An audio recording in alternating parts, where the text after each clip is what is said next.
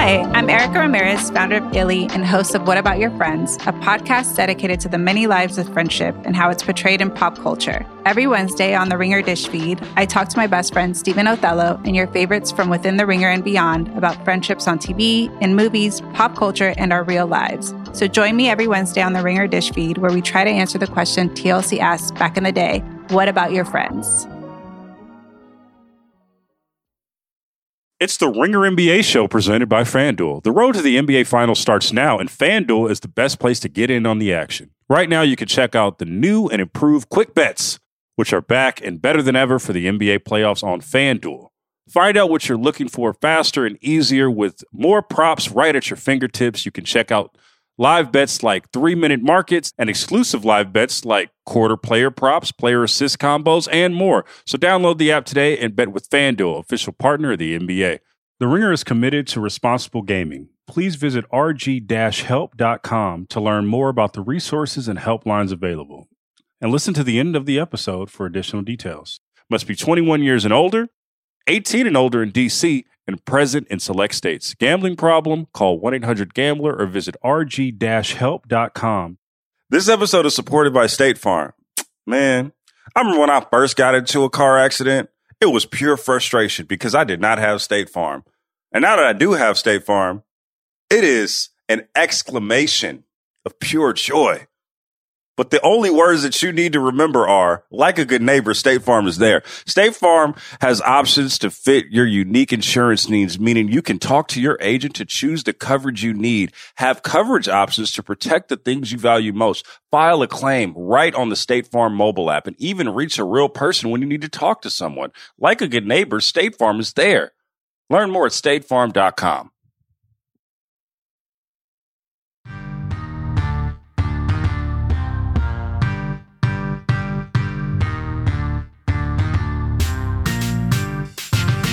What's poppin'? Real ones. Logan Murdock here, Raja Bell there. We are on the eve of free agency. Um, first of all, Raja, isn't it weird? Like they give us this, they give us this mandate that the season is over, right?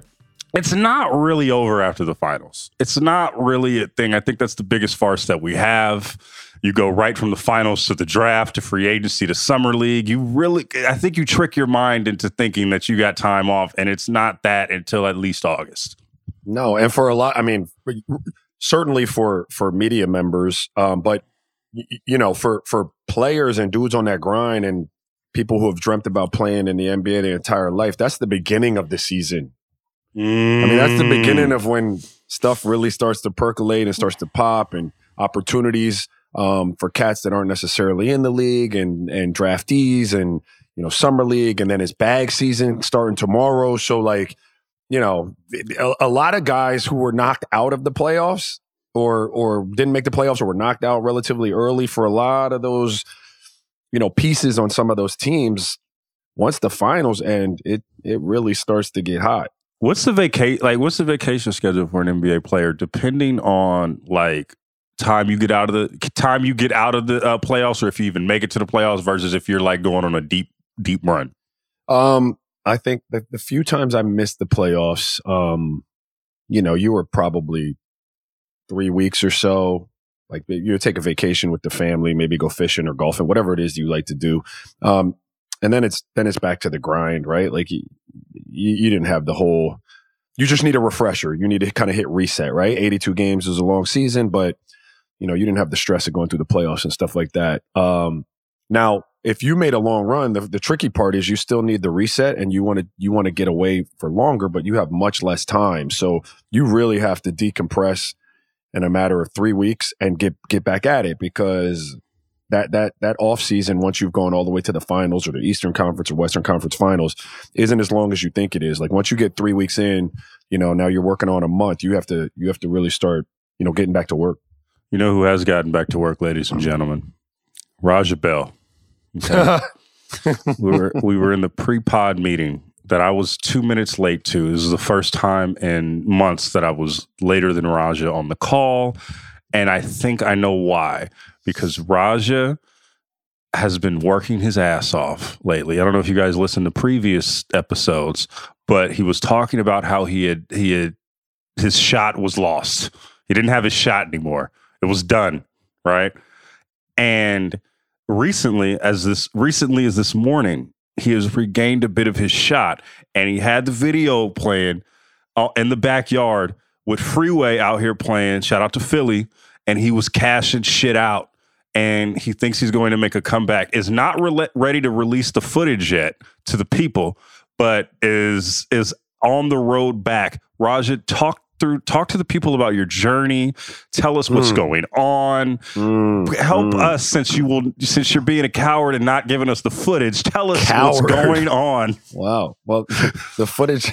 cat. Wow. Um, let's just say this. All jokes aside, um, even if you're a decade plus out, like myself, like there's a part of you when it comes this time of year and it's free agency time.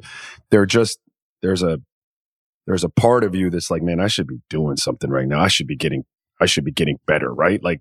9.9 times out of 10, I disregard that little voice, right? Like I'm sitting there on the couch minding my business, drinking something. But you got a are a bourbon couple- you know you're yeah, like fuck yeah, I'm not tripping. Like, bro, my, my back hurts. But what happened to me, full full disclosure, was about a month and a half ago, maybe two months ago. You know, I was I was at. You asked me what I played at. I played right around right under 215 was a sweet spot. Over 210, under 215 was where where I felt good.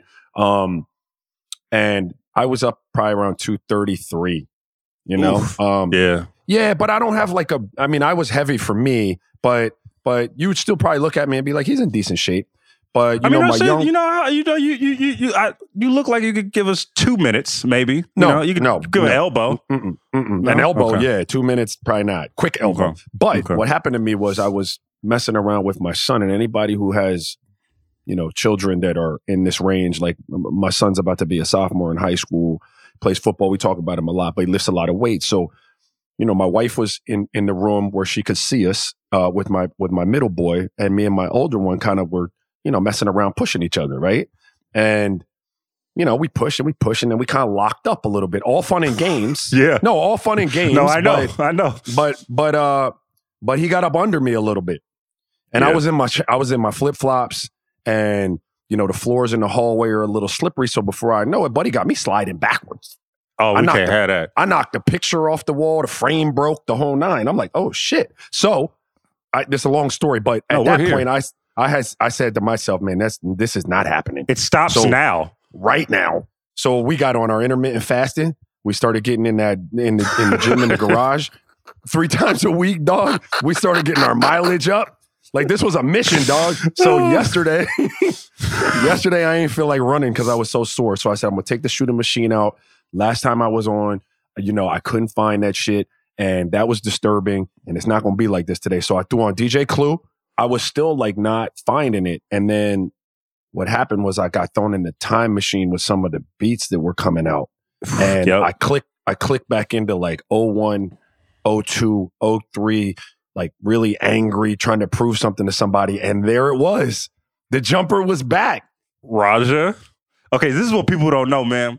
Whenever Raja is in the bag of bags, which he tends to be around this time of year when he's shooting around and fucking around, the muse. This is why he doesn't listen to new shit because it throws him off. This is why he doesn't listen to your fuck your baby Keems, your little Uzis, your your your Mhm. whatever you whatever new shit you think of. He doesn't listen because it throws it off his game.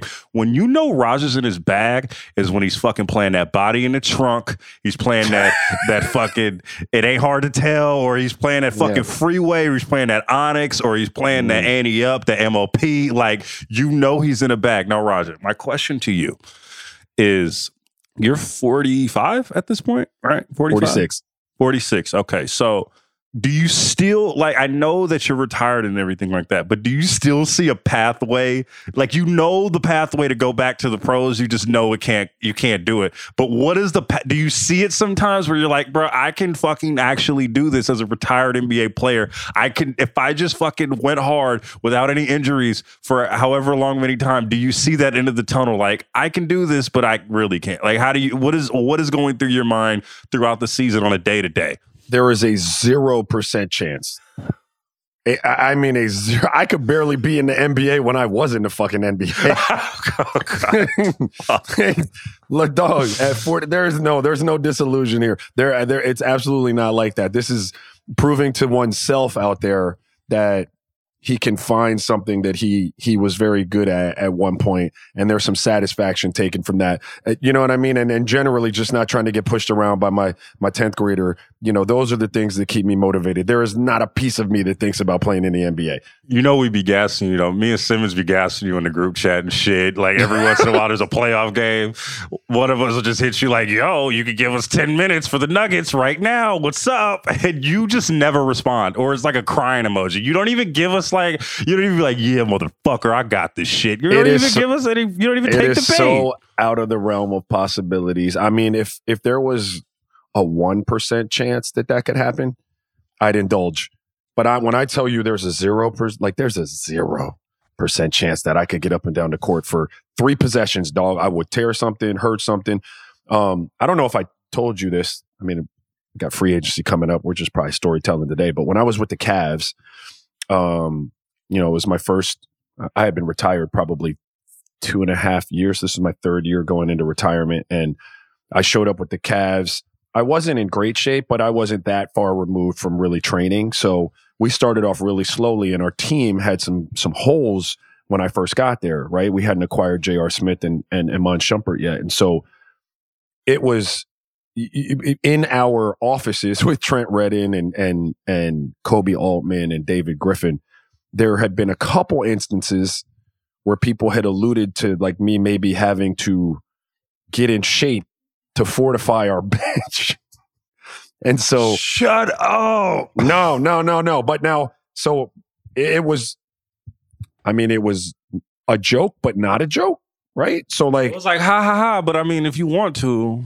So I was kind of given the green light to like really start training in our facility. So I would do my work like as, as whatever my role was. I forget exactly what they called me, but then I would get in and really, you know, get a lift, you know, get in, get in my shots, start taking care of my body in a way to see if I could do it. And I mean, it never played itself out like that, but that was the last time where I really said, if I have to, I could do this. This is before the JR something.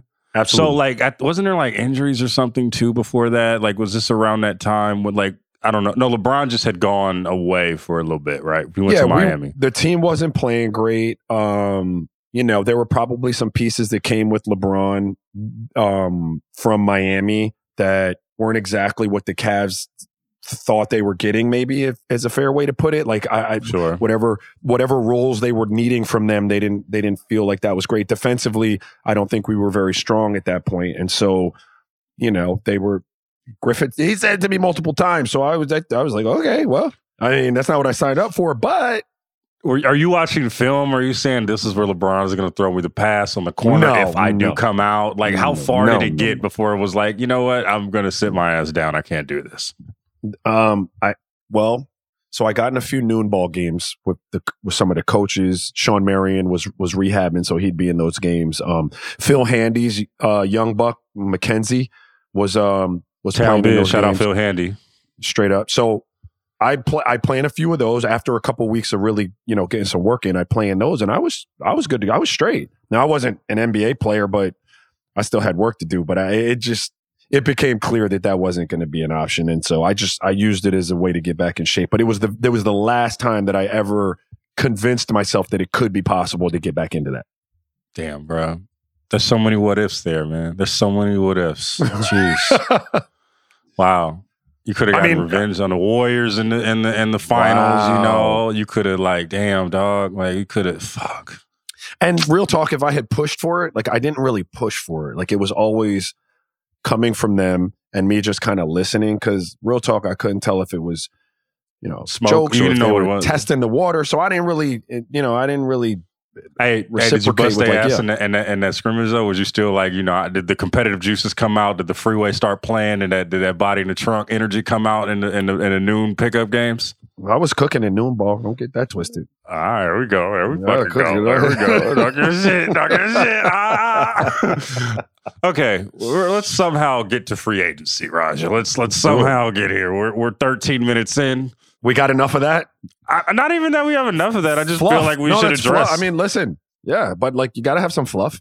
Yeah, yeah, no, no, I'm down with it. I'm I'm locked in because Raja. You know, there's been stories um, on the ringer.com, Rob Mahoney wrote something, Zach Kram wrote something, and it's basically alluding to the fact that this is just a a boring free agency period. It just, you know, it is, right? Like where Yep. I think we we would say peak free agency is 2010 with LeBron, right? And then you are, and then you go into 2016. Kevin Durant is uh is, is going to the Warriors, and you have the sign and trade for Jimmy Butler, ensuing summers, right? All right. So now this year we have basically an older version of that, right? Where we don't have we we have James Harden, but it's not prime James Harden who is a multiple All Star James Harden, right? It is Harden that is a contributor, but not what he was at a younger age. And we're seeing where he's going to go, right? We have Fred VanVleet, really, really good player, but is it going to get a special made around him, right? Um, where do you see this free agency as a in in comparison to other free agencies, Raja? Um, and quite frankly, are you going to be on your couch on pins and needles this weekend? No. How do you feel about this whole this whole shebang? I mean, I don't think it's the most exciting free agency period that we've had for sure, but you know, I never really although my job now is is on the media side of it, so naturally you're going to be in tune with all the big names and that those are the things that are going to sell. I, I never really looked at it through that prism. Like just always being a journeyman, I was I was always more concerned with, you know, the guys that your average fan wasn't really paying attention to in free agency, but he was about to change his family's life, you know what I mean? Or or or or legacy and and be able to do things that that that he never dreamed he could do. And so there's still going to be a lot of that going around, but you just don't have those major stars that are at the peak of their powers. Um, you know, changing the landscape of the NBA this this, this free agency period, and that's okay. I mean, it's not as exciting for the fan, but there's still a lot of boys out there that are that are going to fulfill lifelong dreams of securing a nice bag in the NBA.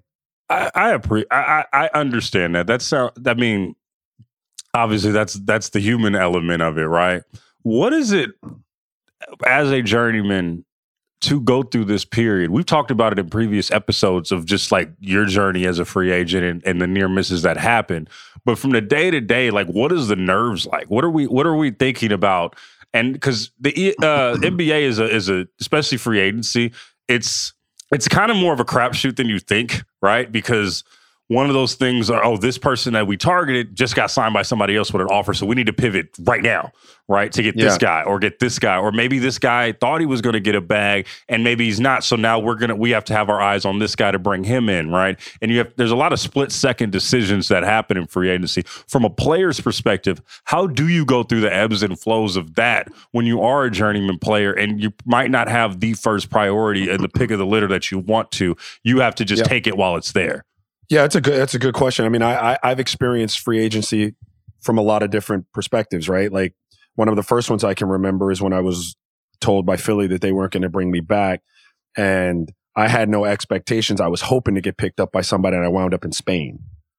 You know, like so that that was one with no expectations, like really hopeful, sitting around watching all the dominoes fall, and then quickly realizing like, and and having to have a powwow with your agent, like, look, there's this has dried up. Like, what's our next move? Because the next thing that's going to happen is those major deals in Europe, the ones that, you know, are, are, are really lucrative, they will dry up because they're going to be people like you that realize they're not going to get signed here in the NBA. So now we got to pivot. And so that was my first time. My second time was after coming back from Spain and playing with Dallas and ha- having contributed to a team that went to the Western Conference Finals, albeit half the time. Nellie would play me half the time. I either started half the games or I didn't play in the other half. Like it was weird. But at that, I was a little disillusioned because I really thought that I was going to have a little deal. Like there would be something there for me in maybe not the first night, but in the next week and a half to two weeks. And that didn't happen either. So I got really frustrated. I was young. Um, I was insecure because I had just had to go to Spain. Um, I I felt a little, you know, I was a little jaded and and felt disrespected, and so you know, I wound up taking a very marginal deal from the Jazz, and it wound up being the best thing that ever happened to me. But I had to swing at something because there just wasn't. It wasn't. We had misinterpreted the market. So so my agent, and this is part of it too. The what you get from your agent kind of shapes, you know, the way you're looking at that. So when your agent tells you, no, I got a lot of, I got a lot of irons in the fire. I've fielded a lot of calls. There are a lot of people that are interested. It starts to shape like the way you think that's going to play out for you. So I'm like, okay, well, this should be a second, third week. And when he's coming back saying, look, I just, they're not calling, you're like, well, what the fuck? Like you, you, you're the one taking the calls. me. You told me. right. Yeah. So that, so that was that one. Um, after that stint, two years in Utah, scored the ball a little bit. I was unbeknownst to me because I wasn't going to make the same mistake as I had the, the, the two years prior where I was really gassed and thought I was something that I wasn't. I was just kind of chilling with my wife. This was a regular, this was a regular evening for us. Um, you know, we had gone out, we were on the beach and had come home and, uh, I was in the shower and my phone started ringing. This was at 1201. So when I say my phone started ringing, it was ring. Hey, hold on real quick. I got another call. Hey, can you call me back in two minutes? Finish that conversation. Ring. Hey, this is such and such from so on and so forth. We want. So I had about seven or eight calls. Wait, so does the general manager call players too? Like, is that a thing, or do they call the agent to call the player? Like, how does that work usually? Uh, I think both because I had, uh, I had heard from multiple general managers and I had heard from my agent multiple times, right? So some people were reaching out to me, some people were reaching out to him.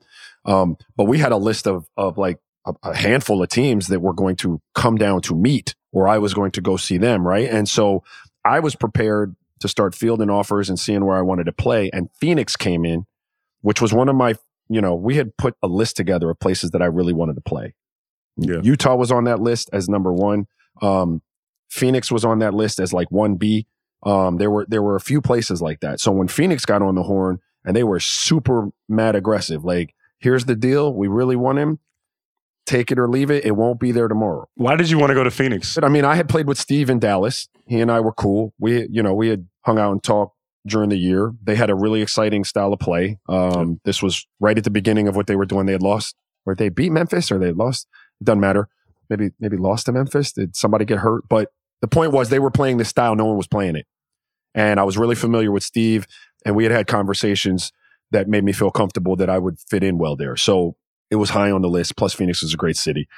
Um, so I pivoted. I went back to I went back to Utah. Like, hey, you know, here's the here's the deal. Like, my agent was like, look, we need to talk. Kevin O'Connor is like, we'll talk. Here's what we got, and he was like, yeah, we'll talk in the morning. And I mean, we didn't have until the morning. Like, you know, it wasn't like I didn't want to wait till the morning. We just didn't have the luxury.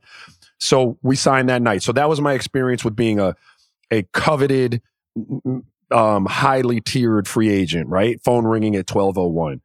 And then, you know, maybe the one that's most pertinent to this conversation would be after I play out that deal and I'm now an older veteran player that probably could contribute to a winning situation, maybe not the minimum anymore, but it coincided with LeBron being a free agent. And this one was really unique because I did get a little frustrated with LeBron because no dominoes were moving. We all had to wait until LeBron figured out what he was going to do because obviously that was going to reshape um, if he moved the the the whole the whole deal. Do you know what I mean? And so there was Mhm. this period of time that that almost everyone was just in a standstill waiting to see what happened.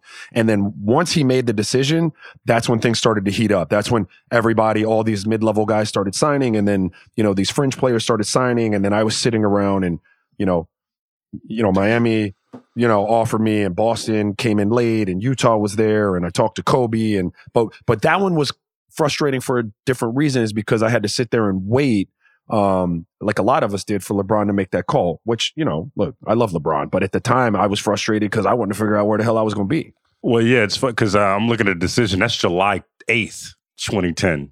So Dog. that's a whole week of not knowing what the hell you're going to do and where you're going. And like, it's all because of one man and greatest player of our generation. So we get it. But like, damn, dog, like, where are you? What are you doing? What are you doing during that week when he's just fucking whatever the fuck he's doing? Whatever, what he's doing, whatever. Well, he's not, he ain't tripping off of you, but like whatever he's doing to make his decision. I was somewhere talking shit, I'm sure. I mean, I, I think so. If I remember at 12, I did get calls that night at 1201, right? Um, I was in my, my in laws, um, home in, in Long Island.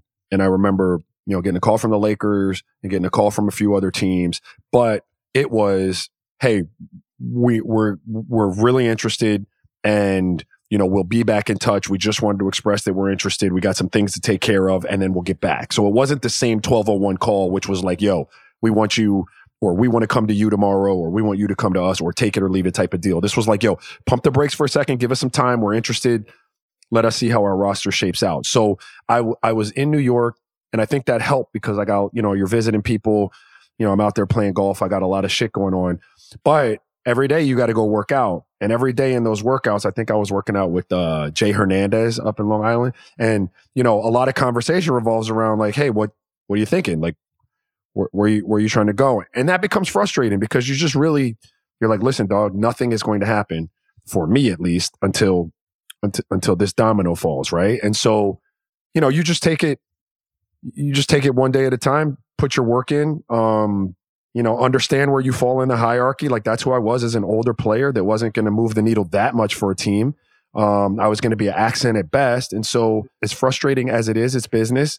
And you know, you have to learn how to operate you know, as a pro. And so I waited my time. And then once LeBron made his move, we started sifting through the options. Bro, life as a journeyman, man. You need it's it's tough, bro. Also, and it also it also shows the reason why like if you if you're an NBA player or you're a young NBA player, you got to get your bread where you can get it, man. Like you got to just you have to take those opportunities cuz it's just it's it's a split second decision that's a life changing decision, but it's split second. It's like you don't got a lot of time to think. You're like, I'm gonna take this or I'm gonna not take this, or and I, these are the ramifications the other way. And you got to have that self awareness because it's tough here, man. No, yeah, that that that last time around the block was was really difficult for me because you know I always wanted to play in Miami. Um, Miami came in and, and, made me an offer, um, you know, after they had signed James and and Mike Miller and Udonis and all of those guys, but it was for the minimum and it was a one year deal for the minimum, right? And so that was on the table. Then, you know, I met with Kobe and, and talked to him, or I didn't meet with him, but we had had conversations and that was going to be a minimum type of situation too, right? And then I had Utah and, and Chicago for roughly the same amount of money, but different amount of years. So, you know, you had these, these similar like deals in terms of overall money, but it, one was spread out in Utah a little longer. And so now mm-hmm. you're trying to figure out, all right, like Miami's probably closest to a championship. Um, but like, you know, the minimum was like one tenth of what I was still like able to kind of get from from other teams. So is is that a guaranteed championship? Like why I like to win a championship? you know that's oh man that's that's going to be really tough and it all and like you know it's your last deal like you know this is probably going to be your last deal yeah at that point like if you're bringing me in on the minimum you're not going to play me a lot probably there's going to be no way for me to restore any value so like i am now a minimum player from here on out yep. if i get to play past this last year because you could sit me and that effectively ends my career right because yep. People are like he's washed so that one was like i probably can't do that and so then you know kobe and i always wanted to go see how he worked and if I could kind of live up to that standard. And that was one. And I was like, man, I can't, I'd probably play more with the Lakers. Um, cause his pitch was like, look, LeBron, um, D Wade, and these dudes are getting a super team together. And, you know, we're, we're going to do something like, you know, we'll have answers for that. Like, and he was talking about me being able to guard, you know, either of those two dudes and then him being able to guard and whoever else was out there. So I knew I'd have more of a role on that team, but it was still minimum. He said, "We got answers for that." He did, and that was appealing, right? hey, hey, Beat is a cold motherfucker to say some shit like that, bro. He's like, no, "Oh, yeah, they got LeBron and, and D Wade, but yo, we got answers for that." He literally said that I was walking, I was pacing in front of my in law's house in Long Island in the middle of the street having this conversation with this man. So, like, I remember it because I went back in the kitchen and I was like, "You guys will never guess who I just got off the fucking phone with." And people were like, "What?" And I, but but that's where his mind was. His was like, yo, we could, we're going to take care of that. And so, but it was the minimum, Logan. And so then, you know, Utah had familiarity. Darren Williams, Al Jefferson, um, Paul Millsap, Mehmet Okur. Like we were going to Andre Kirilenko. We were going to be a really good team. And their deal was spread out over three years, so it was less money per year. But we were going into a lockout year. So yeah. we didn't know how much of that first year in in let's say Chicago even though the money, you know, the, the, the money was more. Like if I missed that whole year, you know, I stood to lose more money by taking the two year deal than I would spreading it out over three. And Yeah. this was probably my last time around the block. And so ultimately, my familiarity, I love Jerry. I thought we were going to be really good. Um, and the three years allowed me to kind of mitigate maybe some of the loss if it was a long Sure. lockout. So we took it. That makes sense. And then, um, you know, also like, if there's any NBA players listening, hello. But also, if you, um, if you, uh, do that, right? Say you're signing a, a, a minimum deal with the Lakers, right? You just said all the reasons why that would not be great, especially if it's a one year minimum. But if you sign this multi year deal with the Utah Jazz, there's a world where you can get traded to any one of these teams that you initially probably wanted to go and have a higher salary and more security on those teams. So I get what you were doing. Like even if like this is just the best deal. I had to take that at that point in my career. That could, if I hadn't uh, gotten sideways with the Jazz and been a dummy, like I was a dummy for what I did, that probably would have happened because it would have been easier to to trade me. But you know, like I didn't help myself, and the Jazz didn't help me, and out of their spite, they didn't help themselves because they couldn't move me. Can you dig what I'm saying? Like Oh yeah, they wanted to spite me. You talk that shit. You tried to pay me as a bad guy, and therefore you couldn't trade me. And then boom, here we are. We're, we're both fucked. But th- the point was that could have happened. And if I were a younger player, Logan, and and had real belief in myself, I would take in a minimum deal maybe because I know I'm going to play. Like I know that I can play. Someone And like I'll- Malik Monk, I don't know if he took a minimum deal, but like one of those deals where, yo, I just need to get back on track and then I'm gonna get my bag. Absolutely. But at that point in my career, like that wasn't really what was going to happen, right? Like I knew that I was slowing down. Like teams knew that I was slowing down. So taking the one year minimum deal was gonna was gonna seal my fate. Um, more so than than more than me being able to show the world that I deserve more than that next time at the age I was. Is, ladies and gentlemen, is an education on free agency. We're going to take a quick break and we're going to play a game, Raja. Stay tuned. This episode is supported by State Farm. Man, I remember when I first got into a car accident, it was pure frustration because I did not have State Farm. And now that I do have State Farm, it is an exclamation of pure joy. But the only words that you need to remember are like a good neighbor, State Farm is there. State Farm has options to fit your unique insurance needs, meaning you can talk to your agent to choose the coverage you need, have coverage options to protect the things you value most, file a claim right on the State Farm mobile app, and even reach a real person when you need to talk to someone. Like a good neighbor, State Farm is there. Learn more at statefarm.com. And we are back. Let's play a little game, Ron. I literally just told Raja this game that we're about to play that I literally thought of last segment. And it is, as we're going into free agency, we have a lot of free, key free agents, and we're just going to pick some names and just say what team we want them to go on. And honestly, this has nothing to do with like salary cap situations or trades or if it could actually work or not. You know how we do at Ones. It is just vibes. So, Raja, I'm going to give you a quick name first. Someone that is a uh, a guy we talked to about a lot on this program, Mr. Kyrie Irving. Who Yeah. would you want Kyrie Irving to? Which team would you want to see him play on next season? Yeah, in a vacuum, right? Like again, where where there's no, no salary caps, none of that. I'm talking purely basketball, like where I think he would fit best and and thrive. And there would be two places. It would be the Lakers and it would be the Miami Heat. Uh, both of them have a need for more playmaking and scoring.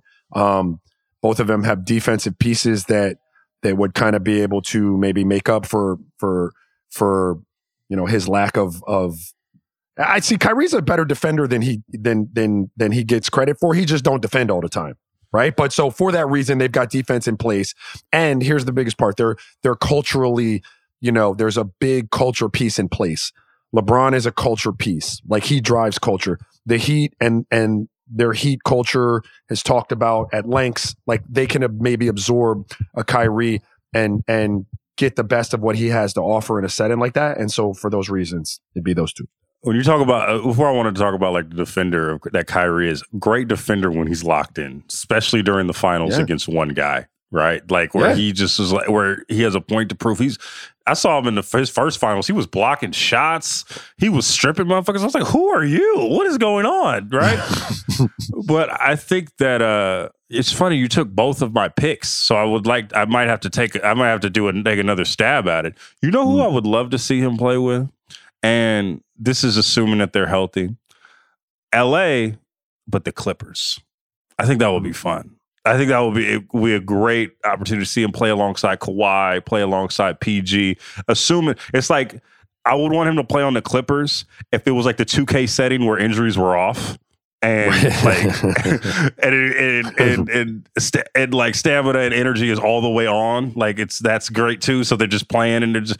I would love to see him play on on on the, on the LA Clippers. I think that would be a fun get. interesting, interesting collaboration of talent, interesting collection of talent there. Um, and I could see where you're going with that. The only reservation I would have in this make believe world, and maybe since it's make believe, it doesn't it doesn't matter. Is like Kawhi doesn't really lead lead or drive Yeah. any kind of culture, and nor does you know Paul George is great, and I love him, but like I don't think he's really a a culture driving dude either. It would so- be Kyrie's team in a, in, Yeah. a, in a lot of ways, right? Mm, And that's not the best mm, thing, right? mm. Right? Mm, I mean, for Kyrie, maybe he thinks, but I think, I think for for him, that's not the best idea. the reason why I say like, I mean, I feel like every team post uh, Cavalier era Kyrie has had his imprint on it, right? Like he just is the biggest personality in the room. He's the he is that. So that would happen in uh in LA. It was interesting because like I, I was hearing like a slight a some slight buzz that you know he would try to reunite with uh in Phoenix with KD, but that wouldn't work. I would never want to see that happen. Um, that's Kyrie. All right. I'm gonna go on another name that we we've been talking about on the um we've been talking about a little bit over the last few weeks. Draymond Green. Now Ah, I think that he's going. I think if you had to ask me right now, he's probably going to go to the Warriors on a multi-year deal, right? I think just with the roster set up, and you trade for Chris Paul, you're trading for Chris Paul to pair him with Dray, with the idea that Draymond, Klay Thompson, and Steph Curry are all going to be there, right? Um, and the Warriors seem to be confident of that. So, with that out of the way, one team that I would love to see him on, and it would be really fun. I would love to see him on the Sacramento Kings. I've said this. I've said this many of times throughout the season on this podcast, on Bill's podcast, on anyone that would give me a mic. Just say how fucking fun that would be. I just I, I would want to see revenge Draymond. Like the best Draymond is someone has him fucked up, right? Where he Yeah. feels slighted. Where even if he even if he was the one that did something wrong and he feels slighted, a season of that I think would get the Sacramento Kings to a four seed. I think it would. I think it would get them. I don't think they would win a title by any means, but play have the Kings play the Warriors in any sort of circumstance if he's on the Kings. Bet that the Kings are going to come out and, and Yeah. come out on top. I, that would I would love to see him on in that type of situation. I think that's a fantastic call. Um, I was going to say Golden State because I think he's so unique as a player um, that you've got to play a certain style to really get the best out of it. Like, you know what I mean? I just, I know this always comes off as shade, and I don't mean it like that. Like, I, I don't think his style of play and what he's what he's kind of you know mastered doing fits in every situation. Like, they just don't play like that to to Right. to to get full value out of Draymond. But Sacramento Kings, I was only going to say Golden State. Sacramento Kings was the other name I was going to play around with. I think it's a great call. You got a bunch of pieces um, that that they play fast, they move the ball, um, they're explosive, and he can kind of conduct. Um, yeah, I agree with you. I th- I love I love that call. I think that uh yeah, I think it, I think it would work just for this uh, specifically. Like, I don't want the other po- po- team that was out there was the Detroit Pistons. I don't think he would. I don't think that's a that's not a great fit. I think Sac has the combination of young dudes and just young like just dudes. You know, like who ain't scared of shit. Like Malik Monk, love him. De'Aaron Fox, love him, and I know Dray loves him too. Right? This would be like a great, and also would it would prove to it would it would be his opportunity to prove to the NBA world that Nah, man, I am a great fucking player. I am a great player, and I can be. A, I'm a great basketball player, and I can do that in any setting. Um, damn, did we just convince ourselves to just, hey, Draymond, go to Sac, bro? um, all right, another name, Damian Lillard. Mm. He s- continues to double down on Portland. I mean, that's just what it is, man. He continues to do this. Um, I guess the easiest call is Miami because, like, man, that would just be great. I'm gonna go without it, just vibes. I want to see him on the Lakers, bro. I want to see him on the Lakers. I think that would be great. I think that would be awesome. He has LeBron's respect. He's a good enough player to not have to play. It could say could not have to play in the shadow of LeBron. And what I mean by that is he could say, "Man, I'm Dame fucking Lillard, bro. Like you got like I I have a he has enough of an ego, earned ego to be like, no, I'm my own man. I can get us right, right. I think that Mhm. I would love to see him on that team. I think it would be a better fit than Westbrook. And in fact, like before the Westbrook deal went down, LeBron was recruiting Dame Lillard to come to Los Angeles, and uh, Dame, similar to this summer, was like, you know what, I, my heart is in Portland, and signed a deal to go back to Portland. Uh, but I think the Lakers would be a great fit. What you think, Ron? Yeah, I love the Laker call. It was going to be one of mine. There are a few places, um, not unlike Kyrie, Miami. Just you know, plug and play. You you know, you're good. You you got him, Jimmy, and if you could keep Bam in in that scenario, I think you're you're set up really well. Uh, Philly. Uh, I Yeah. think I think that that'd be a nice fit with him and, and Joel and whatever you know pieces you had to to to kind of support that. And I do think, weirdly, that the Clippers, the team you mentioned with with uh, Kyrie, like if you if you plug Dame into that with Paul George and Kawhi, I think it's because of his stability. Yeah, I think I think you're you're better than if you plug Kyrie into it. So um, Clippers are a nice one though. Clippers are a nice one because he could he could be a guy that can just he is a strong strong enough personality to where he could and he speaks. He could be a a really he could be the leader of that locker room if he goes Totally. to the Clippers. Totally. And and you- what you know, all those places are, you know, when you're saying you could plug Dame in, like you could probably plug Kyrie in skill set wise, right? Like Sure. you could debate over who's better, but what they're going to do for your team in terms of offense and scoring is is kind of in the same box. Um, but but personality wise and and cultural fit, um, I think there are certain scenarios that are set up to to be able to handle, you know, Kyrie because there are things in place. Um, and I don't think you have to worry about that to the same degree with with D Lillard. So like you could put him into like a Clipper situation and and and and he'd drive that kind of culture. So I, I like those for him. But ultimately, I think my two favorites would be the Lakers. And you know, it was a great call and the Heat. Last but certainly certainly not least, let's go with uh, let's go with James Harden, which is very which would be very interesting. One place. Could Houston? Who you, No. Would you want to? no, absolutely not. Where would you want him to go? Uh, the only place he can go, Philly. Really? Yeah, I was gonna make like- the case. Let's go to wait. Hold that thought on Philly. I was gonna make this case real quick. Is there a way that if he went down to South Beach and they put him in heat culture, no, no, No. no, Raja, how would that work? that cannot work. No, There- He's in, no. he's in Miami all the time. What do you mean? That's like a home for him. right. I'm not even about to do this with you, bro. No, no. I no disrespect to James Harden. No disrespect. I don't think that the Heat would even entertain. They're not even taking as soon as James. Uh, it's- hang that up. James is James is like, yo, hey, I Micky Arison, got a lot of respect for you. Pat, got a lot of respect for you. Hang I'm that ready. Up. I'm ready to. I'm, I'm locked in. I'm ready to go, and I'm ready to be serious. let let me be serious then. Let me allow me to be serious because I know like we're not even getting to like the things heat culture wise that he does not check boxes for that would be red flags off the bat, right? Like not even a touch on those. But just from a style of play, like he can't fit in that.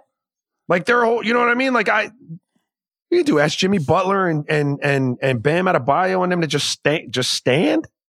Like he he went to he went to Brooklyn saying that he was gonna, you know, hang hang out and be a piece and not have to have the ball. And by by from from from what I got from people, that didn't last very long. Like he was in there talking about, yo, I need a ball. I need I need the ball. I don't want to just stand here.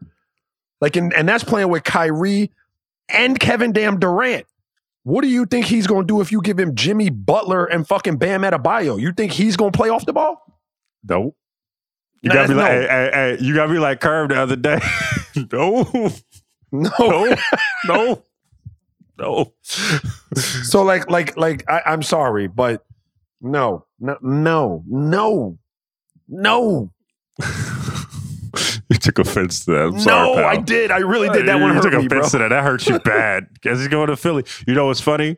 Uh, Third Eye Kai just sent me a text. That's going to be very interesting. I literally, it's hella funny that I just told you this.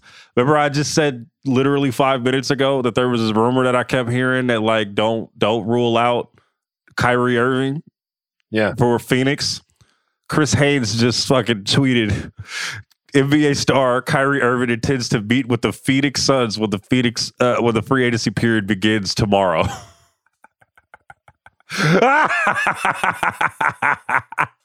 also, also that would take a lot of work. That would take us, I would believe, would take a sign and trade for Ayton at least, right? Like I don't know how this works with their salary cap setup, right? Like I don't know.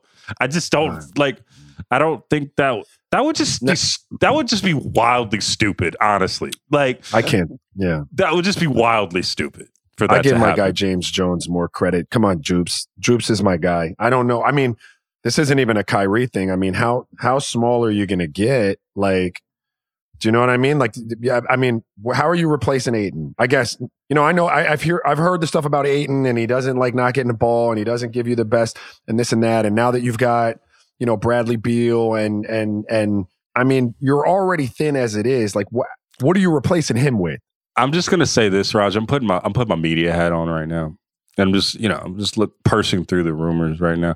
This definitely seems like a leverage play from Kyrie, bro. This doesn't make any sense. This doesn't make any sense to even like broach the topic of going back, right? Like, but I like, but like I said, I've heard these rumors, but like after the Bradley Beal deal, this doesn't make any sense for him to do that. Like, just sign with the Mavericks, dude. Just sign with the Mavericks. Well, this is where you're at. I mean, like the Mavericks are sitting around saying, "Yeah, that's a possibility." Like, but that's what's a lot of smoke screens, right? It's a lot. Kyrie's trying to trying to make it appear that there's a market out there for him that you know, there that might not exist. You know what I if mean? And so, mar- I don't know. I think there might be a little bit too much dip on his chip. It just seems like a little bit too much dip on his chip, which is so Yeah, unlike lot- Kyrie. yeah, I don't, I don't. Yeah, it's a silly one. I mean, and, but here's the crazy part.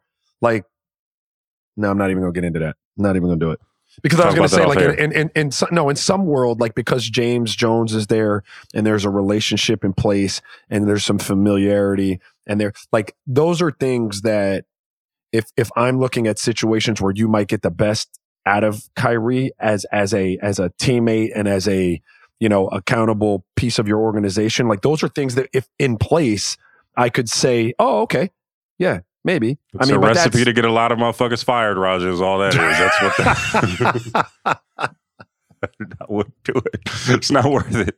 It's not worth it. No, I'm not. I'm not doing it either. Don't get me wrong. I'm just saying, I'm doing my thing where I, I try to say uh, I could I could see potentially how it might you might get a decent Kyrie in that, but I see it makes no sense. Uh, just sign with the Mavericks, dude. Just sign with the Mavs. Figure it out there. Like I get it. You need leverage and you you want guarantees in your contract. I understand. I, I get it. Well, the two the two of them, the two of them, right? Like maybe for different reasons. You know, Harden's older, but I think they both fall into this category where they need to stay. Like that's the best place for them, right? Where they're at. But the club, again, for different reasons, is it would behoove them for different reasons.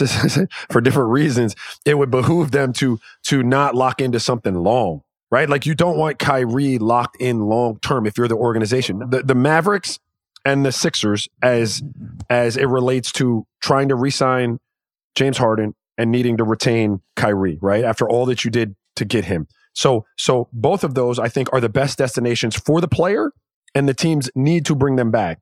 And what I'm saying is for different reasons, but similarly, you would want to get them in a in a in a in a contract that doesn't lock in um you know that doesn't lock in for a long time. So that so that there's leverage there that you can apply if need be. If you know Kyrie were to you know revert to some of the behaviors that he had in in in, in Brooklyn right? And and now you're not sitting there with him locked into 5 years telling you hey bro you're fucked right? And then in James Harden just because of where he is in his career and you know you're going to need to do some things with Tyrese Maxey and you know he hasn't his his playoff failures is it's a thing. Um you know and at that age you probably want to lock into that 4 years 5 years you know? It's uh we'll see what happens. I'm curious though like and i i, I just briefly skimmed through haynes' reporting real quick and it wasn't really addressed so i wanted to I, I do wonder what like this is like openly wondering i do wonder what his relationship with is what kyrie's relationship is with kevin right now like i that's just a question that i have because when i asked kevin in phoenix a couple couple months ago yeah so his comment was basically that's something I'm going to keep internal. I don't want to expose our relationship. I think that's deeper than basketball, but I wouldn't say my relationship with Kyrie was a problem. I didn't think it was a problem. That was what he said. Seemed like he was reconciling all that himself, right? Like that's what I wrote in the story. And I just do wonder, like, you know, I I wonder what what that dynamic is at this point. And I'm saying this is someone who genuinely doesn't know their the relationship at this point in time. I do wonder like how you how you reconcile and would want that back into your locker room after what happened. And this is just me asking as as as a as an observer how you could do that, even if he was going to okay that. Like I, I wouldn't want like they, Brooklyn was a headache, man. As we both know, that I wouldn't sign back up for that if I'm KD after what just happened and transpired. Like, I don't well, care if we cool or not. That's not something I want if I'm moving on. Yeah, I think uh, if you are sitting there with just you and Devin Booker and that Kyrie talent, despite everything that took place in Brooklyn, that Kyrie talent is staring you in the face with an opportunity to have it on your team. I've said this before. That's a very, very hard thing to say no to. He's that damn talented. For for and and I'm not talking about to the to to a regular fan. I'm talking about to some of the greatest to ever play the game, like a fucking LeBron and a and a Kevin Durant would sit there and watch him. I I've seen it with my own eyes. They'll watch what he does and be like, "Damn, bro, how you do that?" So when those dudes have that reaction to your skill set, I'm sitting here telling you right now, if it was just if it was just Kevin Durant um, and Devin Booker, he might be able to put those feelings aside and, and say, man, let's take a swing at that if it were possible. But with Bradley Beal in hand, and now you're sitting there with Bradley Beal, Devin Booker, and Kevin Durant, I'm 100% with you. I'm straight. And DeAndre Ayton, who who you need front court help more than you need another guard. Right? Well, no, one one thousand percent. But but but yeah, one thousand percent. But because because it's there, because you have that third guard, like you, all those feelings that you may have done a good job of being, you know, mature and and and and spiritual and forgiving and and you're this uh you know uh you've got this ability to kind of let bygones be bygones and and water under the bridge in a way that that I quite frankly couldn't do so easily but you could do all of that and you'd still probably say nah we're good man because we got we got Bradley. There's no real need to risk that. Now LeBron in a vacuum Again, not not cap, not talking about what you'd have to give up to get him or anything like that. But in their situation, in terms of talent and and and um, ability to create plays and score, if I were LeBron, I'd take a swing at it. I'd say sure. Let's yeah. rock out. And the history is different, right? The history is different than it is with K- KD. But I would definitely say, yeah, man, bring that. All right. I guess this free agency is going to be more entertaining than we thought, Raja. Oh. But in the meantime, it's a Thursday episode, so you know what that means. Mm. Time for mm. real one of the week. Raja, I'm gonna let you go first. I have my real one of the week, but I'm gonna let you, you go, go, first. first. You no, no, I'm gonna let you go, you first. go. All right, fine. I'll go first. Go if you want me to go first, I'm gonna fucking go first. Yeah. You know who I'm gonna go with? I'm gonna go with JJ Watt. You know? Okay. Shout out to you for joining CBS Sports as an analyst. Come to the you came to the dark side. It's gonna be fun to see you on television, my guy. JJ right. Watt. Happy retirement. Let's see, man. You know who I'm going to go with, man? Just because it's, you know, this is my my world now. It's it, it, it, it's high school football centric here in South Florida. Teddy Bridgewater. Um, Teddy Bridgewater is back in the community working at at uh, at a local high school where where he played and it was an all time great. And you know, I I checked him out yesterday. He was on Facebook in some conversations with some parents about about the teaching um, that that that needs to take place and should be provided here in South Florida and and having pros like that come back and pour into their communities and help at the grassroots level and try to get some of these young men um, the proper tutelage so that their their skill sets can match their athleticism is, is critical. And I applaud them for it. And so, real one of the week, Teddy B. Gang, gang. There you go, man. And that has been another edition of Real Ones. Little housekeeping. We will not have a Monday show next week. So we'll see you guys next Thursday. Happy free agency. All the shits. Ah, ah, ah. All right, man. Bye.